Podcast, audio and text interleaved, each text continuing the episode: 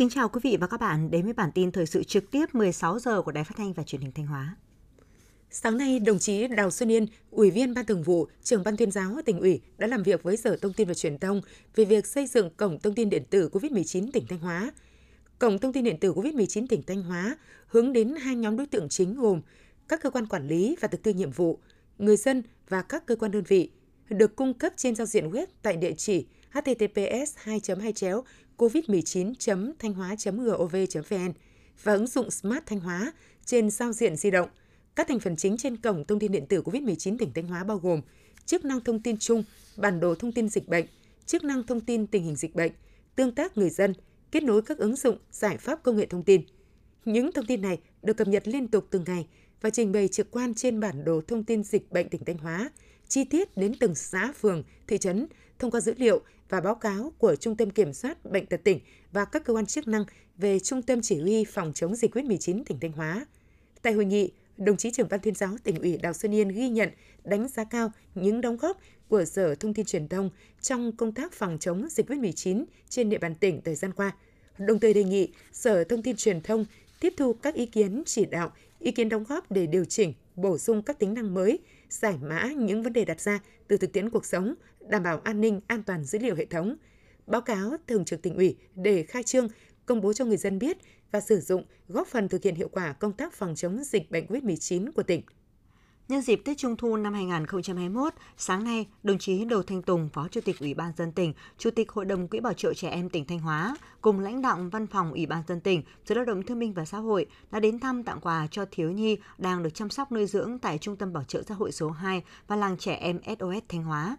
Tại những nơi đến thăm, đồng chí Phó Chủ tịch Ủy ban dân tỉnh Đầu Thanh Tùng ân cần thăm hỏi, động viên, tặng quà cho các cháu và chúc các cháu đón Tết Trung thu thật vui vẻ đầm ấm. Đối với các cháu đang đi học, đồng chí mong các cháu cố gắng chăm ngoan, vâng lời thầy cô, các mẹ nuôi, người chăm sóc – đồng chí cũng đã biểu dương những kết quả thành tích mà các đơn vị đã đạt được trong công tác chăm sóc nuôi dạy trẻ có hoàn cảnh khó khăn, mồ côi khuyết tật, không nơi nương tựa trên địa bàn tỉnh thời gian qua và mong muốn các thầy cô giáo tiếp tục nâng cao tinh thần trách nhiệm, tình yêu thương để hoàn thành tốt nhiệm vụ.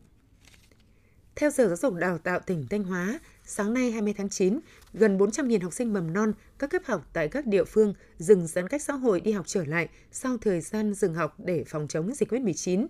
Để đảm bảo an toàn cho học sinh và giáo viên quay trở lại trường lớp, các cơ sở giáo dục tại các địa phương dừng giãn cách đã chuẩn bị sẵn sàng máy đo thân nhiệt, nước sát khuẩn, đồng thời tiến hành phun thuốc tiêu độc khử khuẩn toàn trường trước ngày 18 tháng 9 theo kế hoạch. Sau kỳ nghỉ hè và nghỉ phòng chống dịch COVID-19, hôm nay các trường học trên địa bàn thành phố Thanh Hóa đã đón học sinh đi học trở lại. Trong ngày đầu tiên trở lại trường, hầu hết học sinh đều có tâm lý vui vẻ. Các trường học cũng thực hiện nghiêm các biện pháp phòng chống dịch COVID-19 để đảm bảo an toàn cho hơn 90.000 học sinh đến lớp trong khu dịch COVID-19 vẫn diễn biến phức tạp. Các đơn vị, trường học trên địa bàn thành phố Thanh Hóa đã chủ động chuẩn bị nước sát khuẩn, nơi rửa tay ở vị trí thuận lợi, phối hợp với các cơ quan chức năng triển khai các hoạt động phòng chống dịch. Các nhà trường cũng yêu cầu từng lớp cập nhật tình hình sức khỏe của học sinh và cán bộ giáo viên, người lao động nhằm phát hiện sớm các trường hợp nghi ngờ mắc COVID-19 để có biện pháp xử lý kịp thời. Chủ tịch Ủy ban dân tỉnh Thanh Hóa vừa ban hành quyết định số 3641 về việc tặng bằng khen cho 59 cá nhân có thành tích xuất sắc trong công tác hỗ trợ phòng chống dịch bệnh và điều trị bệnh nhân COVID-19 tại các tỉnh, thành phố phía Nam đợt 1 năm 2021. Trong đó có 9 bác sĩ và 50 điều dưỡng viên đến từ 4 đơn vị, Bệnh viện Đa khoa tỉnh Thanh Hóa, Bệnh viện Nhi Thanh Hóa, Bệnh viện Nội tiết và Bệnh viện Đa khoa khu vực Nghi Sơn –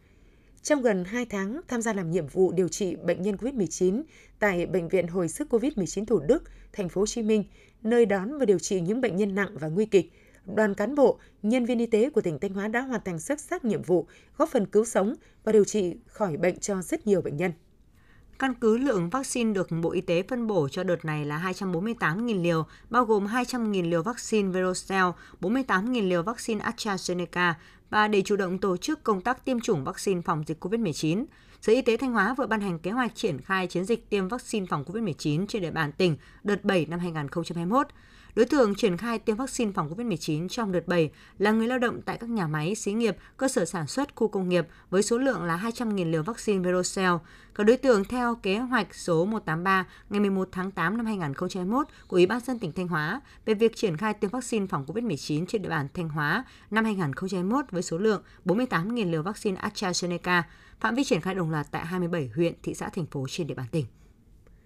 Sau 21 ngày phong tỏa Bệnh viện Đa khoa Hợp lực để khống chế dịch COVID-19, sáng nay, Ban chỉ đạo phòng chống dịch COVID-19 tỉnh, Sở Y tế, Tổ công tác đặc biệt của tỉnh và Ủy ban dân thành phố Thanh Hóa đã tiến hành dỡ phong tỏa một phần Bệnh viện Đa khoa Hợp lực, từng bước đưa bệnh viện trở về trạng thái hoạt động bình thường mới.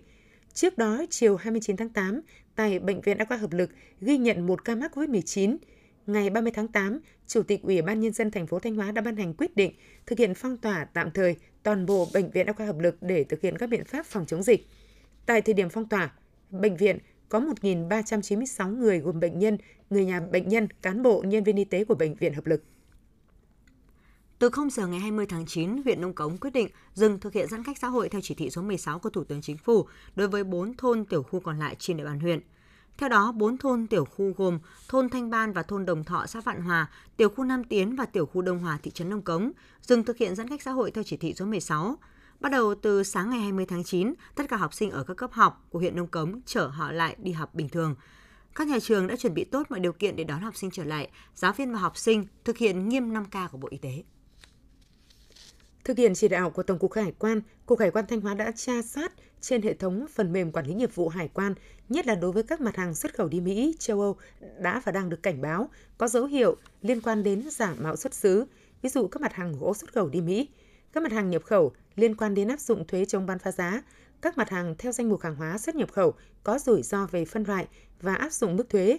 Kết quả, thông qua công tác sàng lọc, đơn vị đã thực hiện hậu kiểm đối với 11 doanh nghiệp, trong đó có 6 cuộc kiểm tra theo dấu hiệu rủi ro, 5 cuộc kiểm tra đánh giá tuân thủ pháp luật, tăng thu ngân sách 1,596 tỷ đồng.